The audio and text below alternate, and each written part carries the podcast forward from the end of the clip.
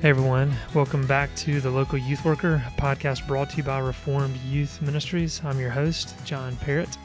We're about to get to my conversation with Dr. AJ Swoboda. Uh, we're going to be talking about rest today. He wrote an excellent book entitled Subversive Sabbath. And actually, if you listened to episode uh, number 296 with Reverend Joe Novenson, uh, it's actually uh, Reverend Joe that mentioned uh, this book by uh, Dr. Swoboda, and I picked it up and I uh, haven't finished it yet. It is an excellent book and would encourage you uh, to read through that. Um, so we get into a lot of discussion today about the Sabbath. I know that many people think differently about the Sabbath, but there's so many insightful things that uh, Dr. Swoboda brings up, and uh, it's helpful for us as we plan to enter, re-enter life after this pandemic. For us to reflect on resting well and working well, and our rest and our work are connected together. So I hope you you benefit from this conversation. Also, just want to remind you again to check out rym.org as we um, have content on there that we hope is, is serving you. Uh, those who are listening to this at the time of this recording, we have announced that we have uh, canceled our three Florida conferences this summer due to the pandemic. It was a very, very challenging decision for us, very sad decision um, for us, but we thought that this was the way we could serve everyone uh, during the season faithfully. Um, do stay tuned for our uh, virtual conference that we hope uh, to, to host, that we hope serves churches, that we hope even offers a component of uh, real life fellowship that people can have together, not just staring at a screen solely. But uh, be looking for details on that. Uh, we should be getting some stuff out uh, soon, but we look forward to continuing to serve you guys during this pandemic. And again, hope this podcast and this conversation does that. Here's my talk with uh, AJ. AJ, welcome to the local youth worker. Let me just begin by not only saying thank you for your time, but thank you because you're up very early, all the way out in, in Oregon. Uh, so thank you for, for coming on early. Uh, John, all the best things in the Bible happen in the morning. So I'm jazzed to be here, my friend. awesome. Um, well, AJ is an award winning author. Uh, he is a professor. He's been a, a church planter and pastor. He's a husband and father. And so, AJ, why don't you begin by just telling us a little bit about yourself and your story? Yeah, yeah. Well, I uh, I live here in uh, Eugene, Oregon. I'm a, a full time professor. I teach uh, Bible theology and world Christianity at Bushnell University, and it's a school of about 900 students or so here in the Pacific Northwest. And uh, yeah, I've, I've for 10 years lived in Portland. I was a church planter. We established a, a church in Portland called Theophilus, and uh, before that was a college pastor at the University of Oregon and actually uh, met Jesus, became a Christian when I was 16 years old in high school. I was actually in my math class in high school, and I overheard uh, these two girls arguing about when Jesus was coming back. And I went home and read my Bible, and um, had a really powerful encounter with God. So I've been a Christian since 16, and um, I'm a theologian by trade. So I'm a my my PhD is uh, in in in theology and uh, teach theology and Bible, and that's my my heart, my passion. And we have eight chickens, and that's a big deal for us too. uh, we just finished our chicken coop, and that was a big deal for our family. I bet, yeah. And I mean, most conversions you don't hear started in math class. Um, that's kind of a, a unique. yes, testimony. it's the only time known in human history that God has been involved in a math class. It's the only time we know of where God has, has uh, divinely entered into the space of, uh, of, of a math class. That's right. That's right. Well, again, thank you for making the time because as we were talking pre-recording, uh, you have a class that begins in about I don't know 45 minutes or so. Uh, so uh, you're, you're, you're cramming it. it. cramming it in this morning. Um, uh, so look, our listeners know uh, we're now in the sixth season of the podcast, and our theme for this season is post-pandemic productivity. And, and the mm. aim is to help our listeners steward the lives God has given them. You know, we, we hope that these episodes will help them kind of evaluate the way that they spend their time, to think more intently about productivity uh, as well as rest. We know that work and rest go together to, to evaluate kind of ministry programs uh, so that when we, you know, return to normal, uh, whatever that looks like, by, by God's grace, we can re enter with some healthier rhythms in life and, and ministry.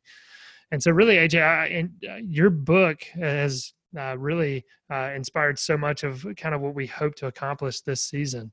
And th- that book that I'm referencing, Subversive Sabbath The Surprising Power of Rest in a Nonstop World, um, has been helpful for me. I just want to say, not only because AJ's sitting here and we're, we're recording this, it's a phenomenal book. Uh, that mm. people need to pick up. I mean, AJ, was this? I'm, I'm trying to remember. Did it come out in 2018? Is that right? I think it was 2018 or late. Yeah, it was it was early 2018. That's correct. Yeah. Okay. Yeah, yeah. So it's been out a little while, but it, it's something you know I personally have benefited from, and uh, I think I've mm-hmm. underlined just about every page and so many wow, sentences there wow. to to focus on. But but you talk about so much, and you you've researched so well, but you you talk as well about kind of some current things like like FOMO. I think of one thing that you discussed mm. there. You talk about just the difficulty of saying no. Uh, like how you added a, a little story about how millennials won't RSVP to to anything because there's so many opportunities out there. You mm. talk about how mm. ministry leaders overwork, and so you cover so much. And who knows if we'll be able to get on all of that. But but let's begin by just getting you to define Sabbath for us before we, we mm. move too far into that. Can you just give us a definition of, you know, Sabbath? What is Sabbath? Yeah, that's a great question, and it's an interesting way to frame this conversation because uh, returning to normal. It's it's funny that we that's a very common phrase that I hear a lot of pastors and leaders saying, returning to normal, as though the frenetic, insane pace that we've been doing is God's normal. Uh, mm. It actually the, normal the normal when you go back to genesis 1 and 2 is actually a world where you have rest. Hmm. uh, the, the norm this is actually more normal than the insanity of what we've been doing. Uh, for most of us we're actually in the biblical normal which is that we ac- actually have time to stop and reflect and be with god now. Uh, but when you go back to genesis 1 and 2 um, the very beginning of the bible um, uh, one of the very first commandments God gives to Adam and Eve, these first two inhabitants in the in the in the garden Edenic realm, was to work hard, but to take one day a week and rest. And you know, when you look at that creation story, and I tell this in the book, that creation story in Genesis one and two, it's very interesting to compare that to other religious traditions in the ancient world because uh, just about every religion had a creation story and the creation story in the Bible is the only one in which uh, this idea of Sabbath is introduced. Uh, it's also the only uh, only creation story where where women are made in the image of God, and it's also the only creation story where uh, everything that God makes is good. Um, but this idea that Adam and Eve were invited to rest one day a week, and uh, it's fascinating. God, you know, made Adam and Eve on day six. He made all this stuff. Day six was Adam and Eve, and then day seven was the day of rest. Um, and of course, when you look at it through that lens, Adam and Eve's first day of existence was a day of rest. They actually started with rest, they didn't start with work. And so the biblical rhythm of Sabbath is that we actually begin with the rest of God. And out of that, we work. We don't work to get, most of us are working for the weekend. Uh, that's sort of the, the, nor, the normal of our, of our culture. But the biblical norm, the biblical normal is that, uh, that re- we actually begin with rest. You know, my son uh, my son is eight years old and he has been out for eight years now. And I'll tell you what he's been doing for eight years. Uh, he he has not been working hmm. uh, for eight years. His first eight years of life have been a combination of pancakes, Legos, and cartoons. Uh, and he has a pretty good existence right there. It's a great existence. And I think about my son and I think that is the way God created us to be. Is that he created us that we would come into this world and start with the fun start with the rest and then go it's god's grace. I mean that, that's that's the, the image of god's grace. So the sabbath is this uh, it is god's normal and god's mm-hmm. normal is that uh, one day a week we would stop and be with god and one another and we would put down our neurotic need to produce and create and we would simply be before the living god. One day a week now, there's a lot of debate about what day that needs to be, and we're not going to have enough time to talk about that on this podcast. Uh, and my Seventh day Adventist friends disagree with how I approach it. Um, but at the end of the day, um, we all can agree on this uh, that a world without rest is, is hell. It, is, it, it doesn't work, and it's killing us. Hmm. Amen. I almost feel like we should just end the conversation there. That's the beauty of God's yeah, God's grace, and as I've heard you mm-hmm. communicate elsewhere, just how it it begins with the gospel uh, that we have a mm-hmm. God who just says rest. Look at what I've done. Look at what I've Mhm. uh, created. Just enjoy this. I, I've done the work, and so now, f- yeah, phenomenal way to to begin the conversation. And and what what I want to do, not moving us too far into your book, just really looking at the title, subversive Sabbath. Why subversive Mm. Sabbath? What, what what did you mean by subversive Sabbath? Yeah, that's a that's a great question. It's uh, uh, it's interesting. Of all the questions I get asked about the book, that's the number one question. Why why the word subversive? you know, when when you look at the the the sort of the way that Paul in the Bible postured himself, he he always framed the gospel in very subversive ways. I mean, when he called Jesus as Lord, he was intentionally subverting the, the idea that Caesar was Lord. When he called the gospel the good news, uh, he was subverting the way the Romans understood good news, which was military victory. and so, in a way, the gospel undermines the way our world does stuff. Um, the gospel undermines the status quo. And um, when you, it's interesting when you read uh, Exodus 20, um, Exodus 20 and 21, God is telling Israel, He's saying, he's saying you know we're going to live in this new covenant. We're going to live in this new this new this new way of relationship.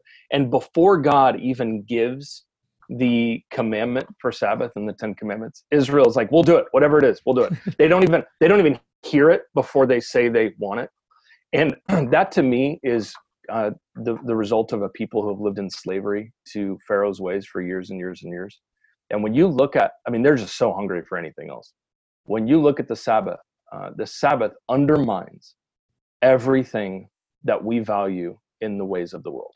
Hmm. It value it undermines uh, our addiction to wealth. It undermines our addiction to ourselves. It undermines our narcissism, our self-centeredness.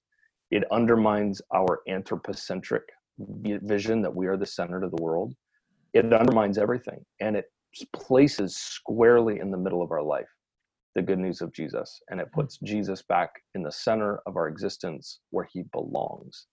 And so, in a way, uh, I'll, I'll put it this way I think the Sabbath is incredibly violent to the ways of the world. Hmm.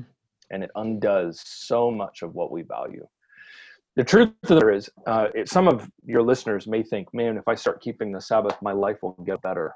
And the truth of the matter is, I, I would warn you if you're doing the Sabbath to make your life better, I wouldn't do it uh, because the Sabbath actually creates space and time for you to stop and hear the voice of God. And it turns out life is a lot easier when you don't have to deal with God's voice. Mm.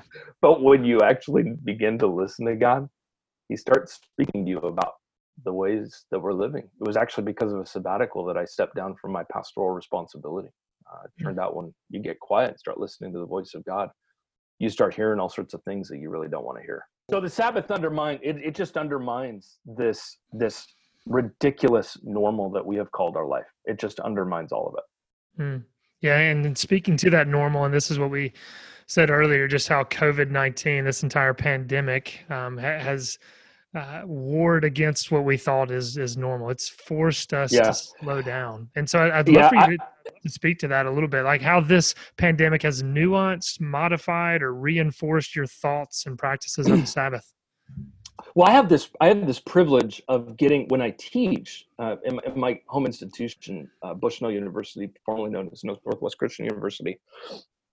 I get to i get to teach my students in group Zoom calls right now, but also individually, one on one. And I'm I'm noticing a really interesting pattern when we are in group settings. When my undergraduate students are in group settings, everybody is saying this is horrible, it's bad, I hate being at home, I hate da da da.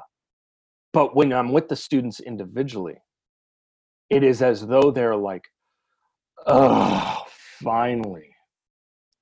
We've this is it has been too busy for too long. Hmm.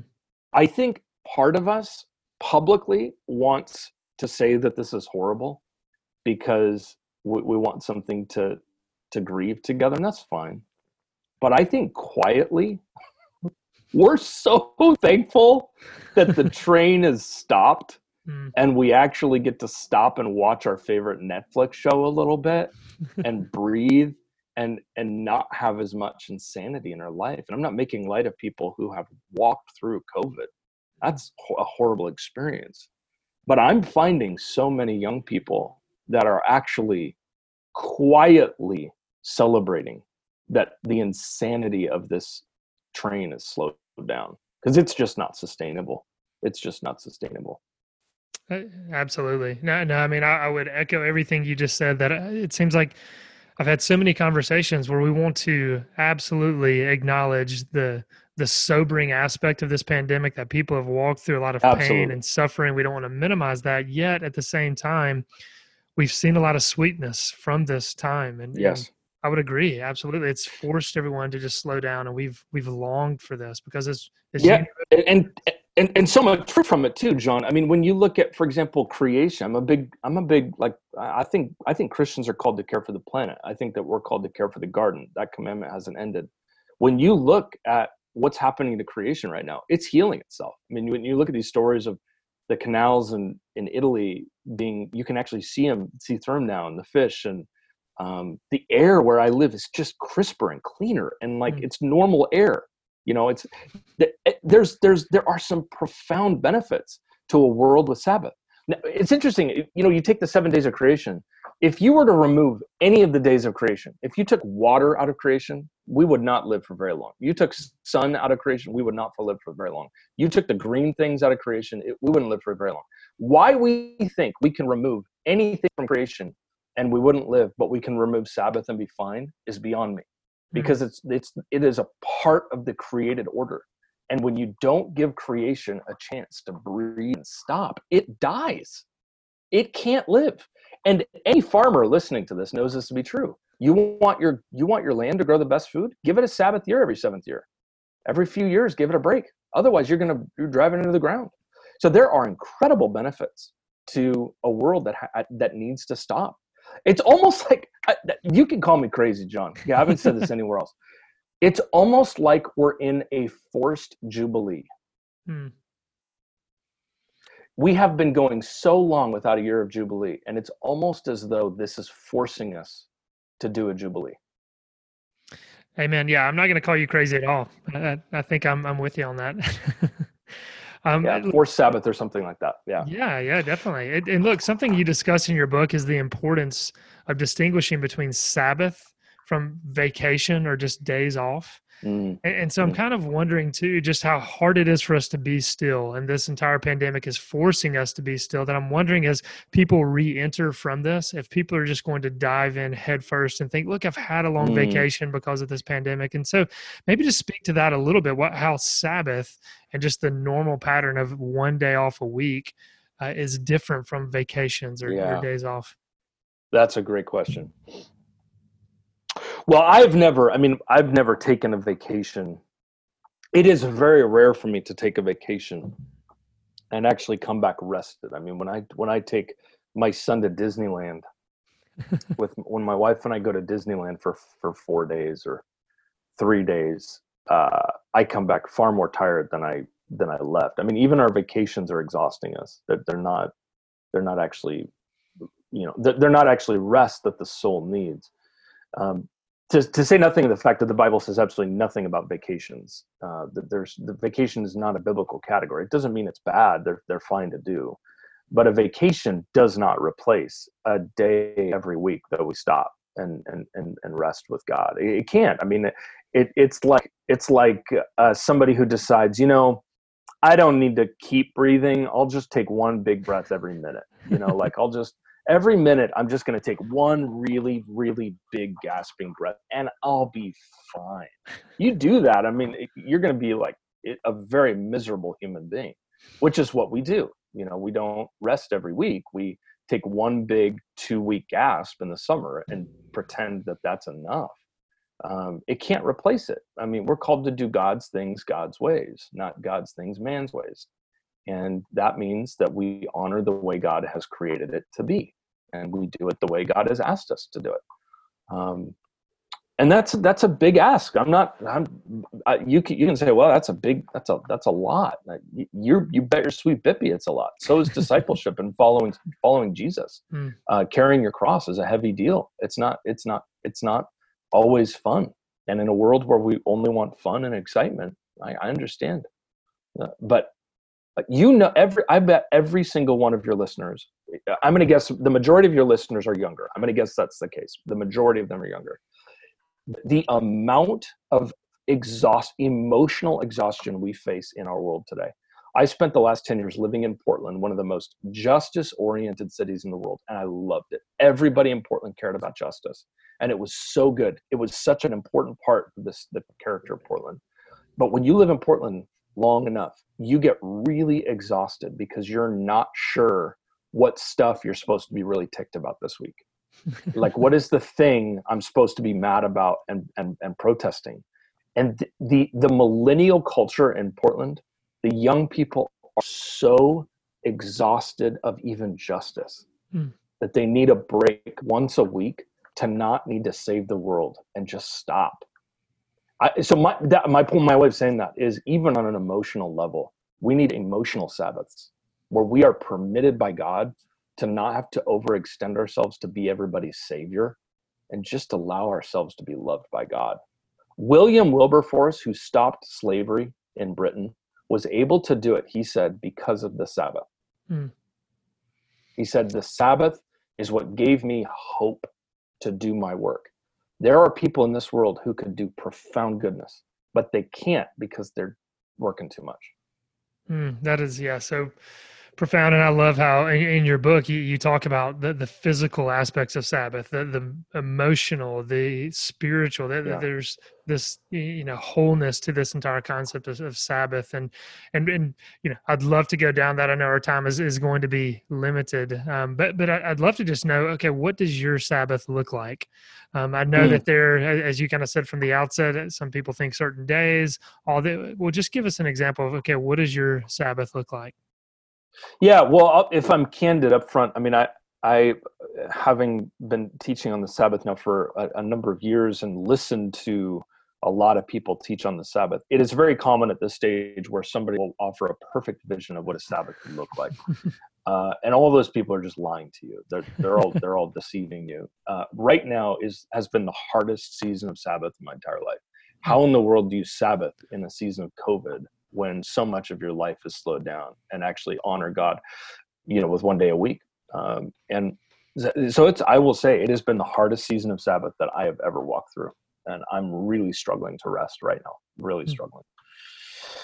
But uh, when things are the way they're supposed to be uh, in my life, Friday evening, uh, I come home from work at about five o'clock. My son and I and my wife light a Sabbath candle and we sing a really nerdy old Jewish song that goes that just is it's called the Shabbat Shalom, and you you sing it over everybody in the family.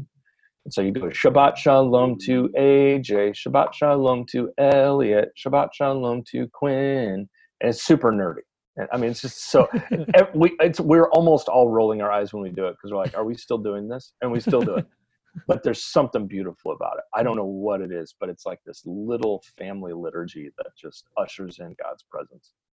And we sing it, and my son always adds on other things. So it'll be like Shabbat Shalom to the chickens, you know, or something funny like that. and then we will eat a meal, a really big meal, and it will be everybody gets a Sabbath treat. So everybody gets to eat a meal. We that it is at that stage that we turn our phones off and our computers off. And for one 24 hour periods, even our technology gets a Sabbath. And we will uh, eat a big meal and go to bed when we want. And in the morning, we wake up, and my son and I and my wife go into the kitchen and make the biggest pancakes you could ever imagine with the best maple syrup you could ever dream of and it's Costco maple syrup, which is the like the best. It's the absolute best. Costco maple syrup wins it all. And we make these pancakes, and my son just pours the the the the the, the maple syrup on these things. And the reason we do the pancakes, and I'm telling you, if you want to have, if you want to honor God with the Sabbath, you got to do the pancakes, because the in the, the in the Jewish tradition, there's this old tradition myth story that on the morning of the Sabbath, the father was to get up before all the kids and was to get every kid in the family a spoon of honey. And the idea was that um, that by getting honey for the kids, that when the kids would grow up, they would never forget the sweetness of God's rest. Mm. and we don't do honey we do maple syrup it's my little honey thing and it's for my son because i know there's going to be a day that my son is going to look back and i want him to always remember the sabbath as this sweet buttery thing. And we will eat we will just eat phenomenal food and coffee and and normally we'll watch a movie you know we'll get some kind of movie and we'll go on a long walk. It's very important for me to get into creation. We'll go on a hike.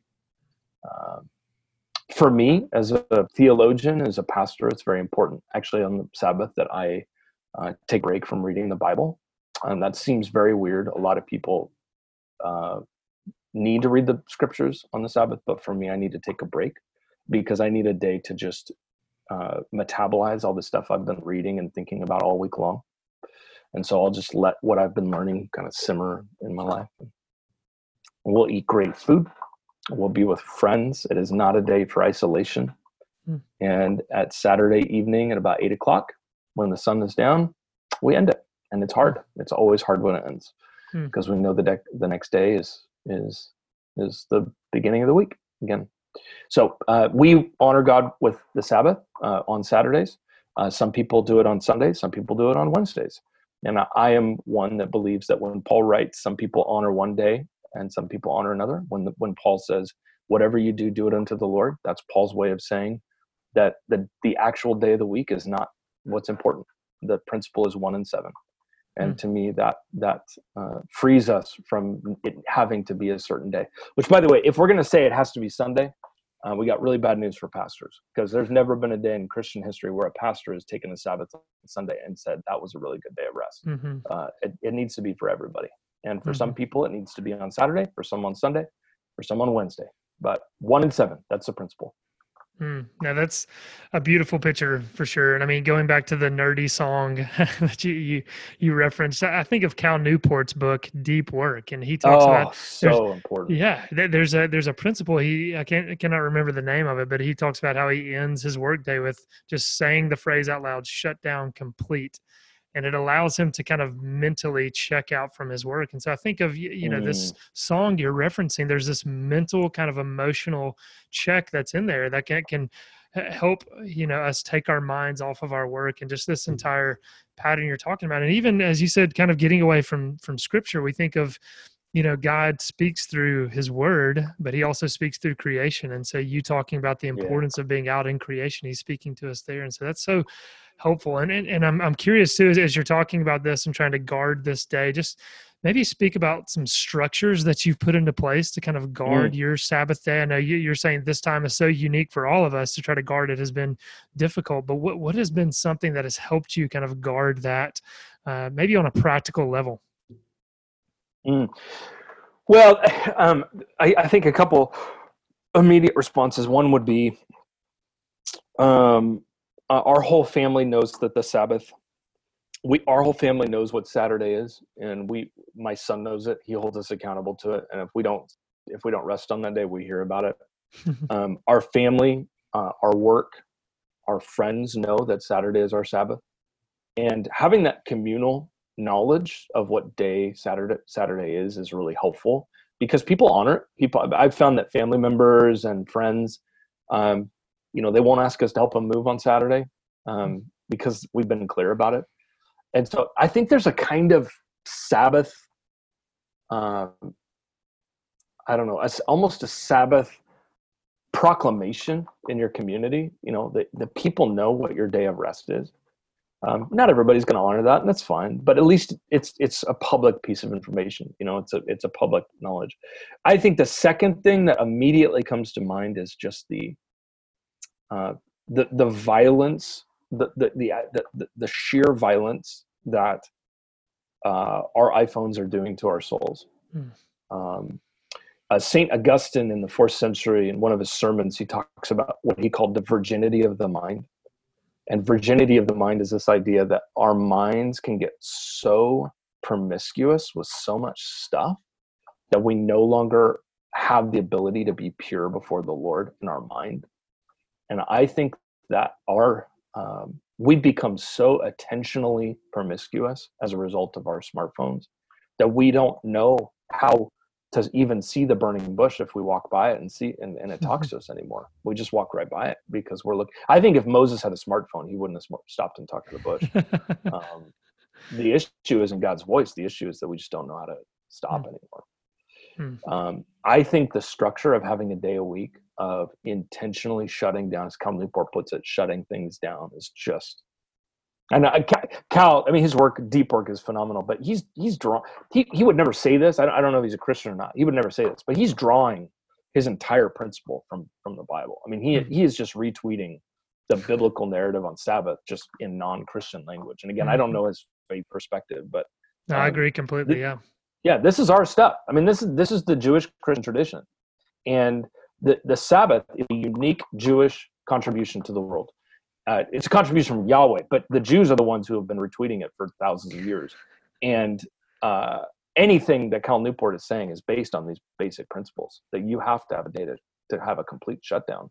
Hmm. um, so turning your your phone off i mean it, it is not a mistake by the way that when they create these iphones when you shut down your iphone uh, it flashes a little apple with a bite taken out of it, uh, like you're back in the Garden of Eden. I mean, it, it is it is that you and you have been eating from the wrong tree all week long.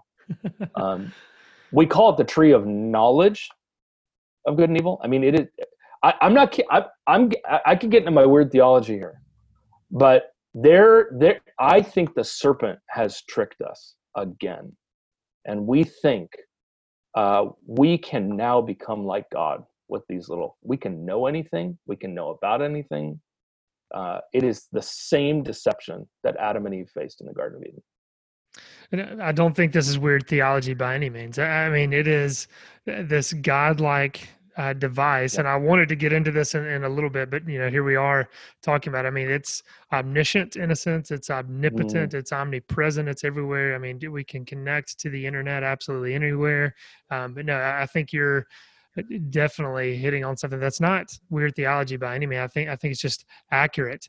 Um, but before we get there, I am just curious. I wanted to, as we were discussing this and, and talking about the sweetness of Sabbath, my question is why do you think this is so controversial? That if there is this beauty that we long for this rest while we're exhausted all the time, why do you think it is such a controversial topic to, to bring up? I, I've heard you share how, how you preached on a lot of controversial topics, but this one seemed to make Mm. people leave your church quicker than, than other ones. So maybe just speak to Two, us. yeah, yeah. Two things. Uh, number one is a theological reason. I think the minute you bring this up, immediately those of us, you know, in the Protestant tradition that have such a high view of of of, of the grace of God, you know, almost contradistinct from from from works, that we immediately assume that the Sabbath is an invitation back to to this kind of Judaic, Pharisaic legalism um, because we equate the Sabbath with law.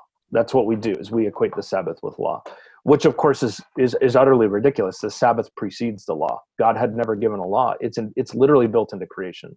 So it, not only is it built into creation, it's built into the law. And then Jesus does it. And then when Jesus talks about his return, he says, "Pray it doesn't happen on the Sabbath," implying he believed it would continue to be happening. It, it is literally everywhere. I mean, it's it's in creation, the law, in new creation, in our future. It's everywhere and but we have this fear that if i start keeping the sabbath i can't eat bacon and th- i mean that's honestly our fear is this theological belief that if you believe in this you you all of a sudden are locked into uh, returning to jewish law and uh, i i dare i dare anybody um, i dare anybody to find uh, a text in the new testament that says god doesn't care about the rest of creation anymore um, god does care about not uh, basing our faith on works. God absolutely cares about that. Uh, but we are saved by grace. There is nothing else that saves us. The grace of God. You are not saved by keeping a Sabbath. You're not saved by being baptized. You're not saved by uh, reading your Bible. You are saved by the death and resurrection of Jesus and nothing else. But that does not mean that those things are not important. Reading scripture matters. You're not saved by it, but it matters. Sabbath keeping doesn't save you, but it matters. So I think number one is theological. Uh, and I think the second reason that it's so hostile, it really does, um, it really does critique our self-centeredness. There's something about the Sabbath that's just violent to a world where we are the center. um, as a pastor, I mean, this is this was my experience as a pastor, and you you mentioned this. Um, there was a season of time in pastoral ministry when I, uh, uh, our church was getting tired. We had planted the church, and about five years in, they just started getting real tired. And I decided, well, I'm going to preach on the Sabbath. And I had preached on all sorts of things that have made people mad. Um, you know, I preached on sexuality, politics. I preached on all sorts of things. And I preached for four weeks, three, four weeks on the Sabbath, and I never, we, I don't think we ever had more people leave the church. and I was sitting, I was sitting with our elders talking about this, and we were talking about the Ten Commandments, and it dawned on me that when you look at these Ten Commandments, if if I break nine of these things, uh, if I commit, you know, if if I commit adultery, I'll probably lose my job as a pastor. Uh, if I steal money from the church, I'll probably lose my, my job. If I murder somebody, I'll definitely lose my job. I, if I nine of these commandments I break, my career is done. Uh, but if I break the Sabbath, um, then I'll probably get a raise. Mm. And it dawned on me that this is the very this is the one commandment that we reward breaking. We are incentivized to break this command. You get raises, you have more influence, you you have more power, you have more control, you get to do more. And we our system rewards our system now rewards breaking god's call. And so when when you create an environment where you're the center and you can do whatever you want and then you're told actually you're not and actually jesus is the center. No wonder we hate it.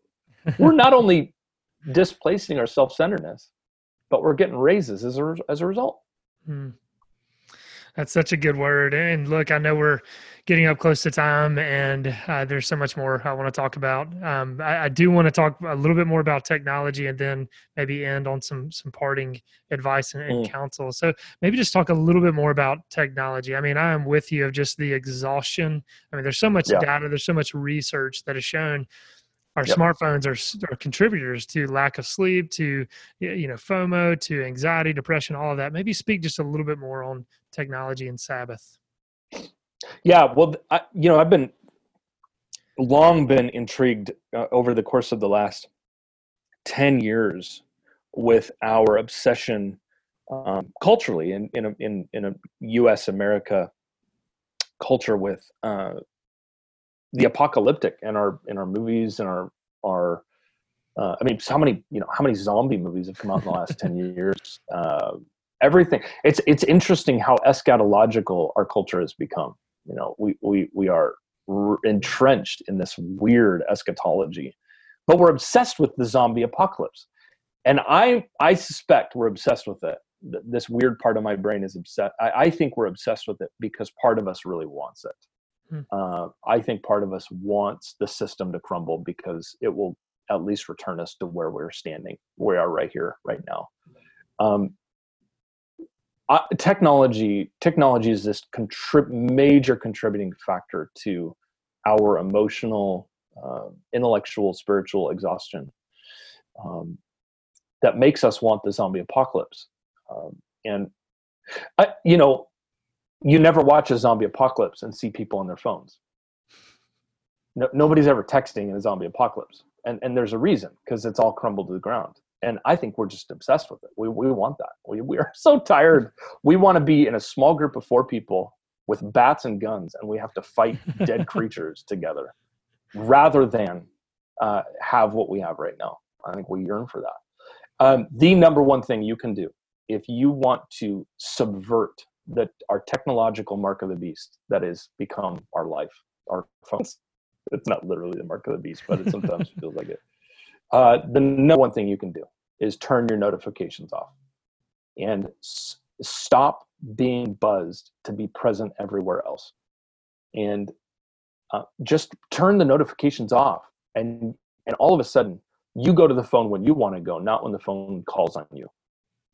Um, the simple act of turning your notifications off allows you to be wherever you are. Um, I dare you, and I dare your listeners to try that. Mm-hmm. And what it will do is it will it will just reframe the entire constitution of your day. Mm-hmm. The entire framework of the day will be changed. Mm-hmm. Yeah, no, just uh, Yeah, driving to that point a little bit. I I got a sabbatical. I think it was back in 2014, and I did. I, I turned off my you know vibrate notification and other things, and and I haven't turned it back on since. And it has been wow, very, good for you. Very liberating to just not have that constant buzzing and beeping uh, in the background. Um, so no, that I would absolutely echo that. Um, AJ, look, we only have a few more minutes, and then you've got to go teach a class. Maybe some just parting counsel, wisdom to those who are listening. Okay, after hmm. this COVID pandemic uh, does you know cease, we go back to whatever normal looks like. What, what's some advice on just reentry to people, maybe on, along these lines of mm. of Sabbath? Mm. Yeah, I, man. Um, I, I would I would say you know some of the greatest revivals in Christian history have come during social uh, unrest, like moments like this, and um, I think it's all of our te- it's all of our temptation to to want to go back to normal. Um, I would I would say reject the normal and go back and start start a new life, and, and meaning don't don't go back to the way things were.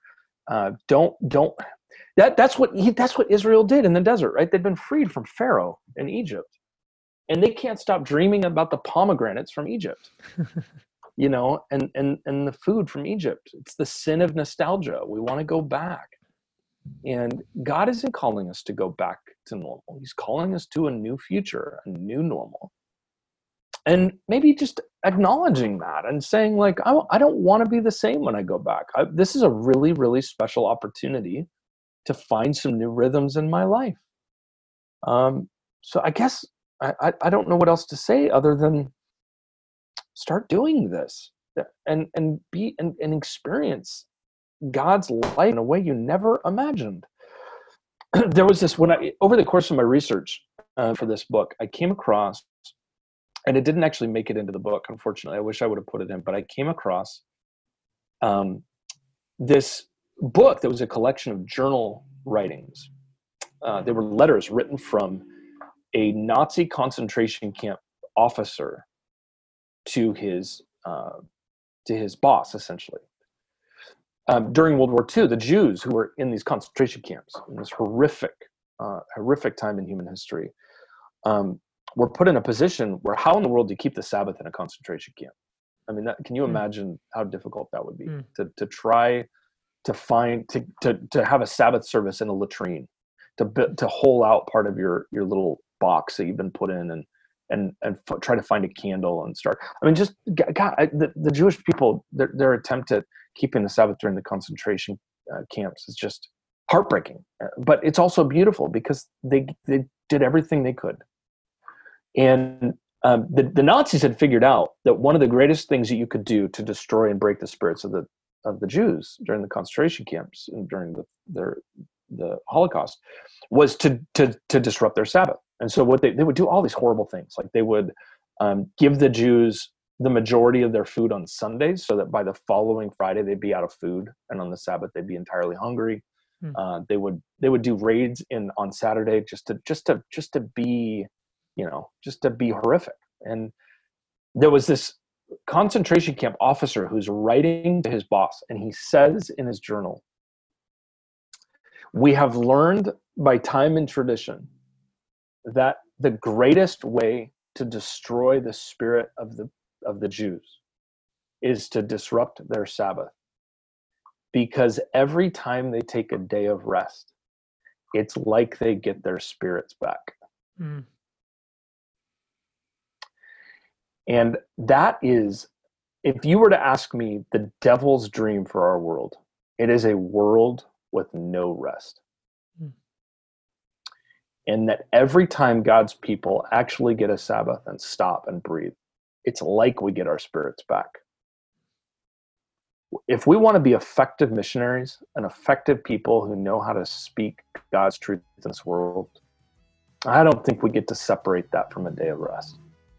I, I think that we need to get our spirits back, and God has given us a way to do it. Hmm. AJ, awesome stuff. I really uh, appreciate this. There's again so much more uh, I'd love to dig into, but maybe that just means we've got to have you back on eventually. But ah, yeah, I'd love to. Yeah, right? love to.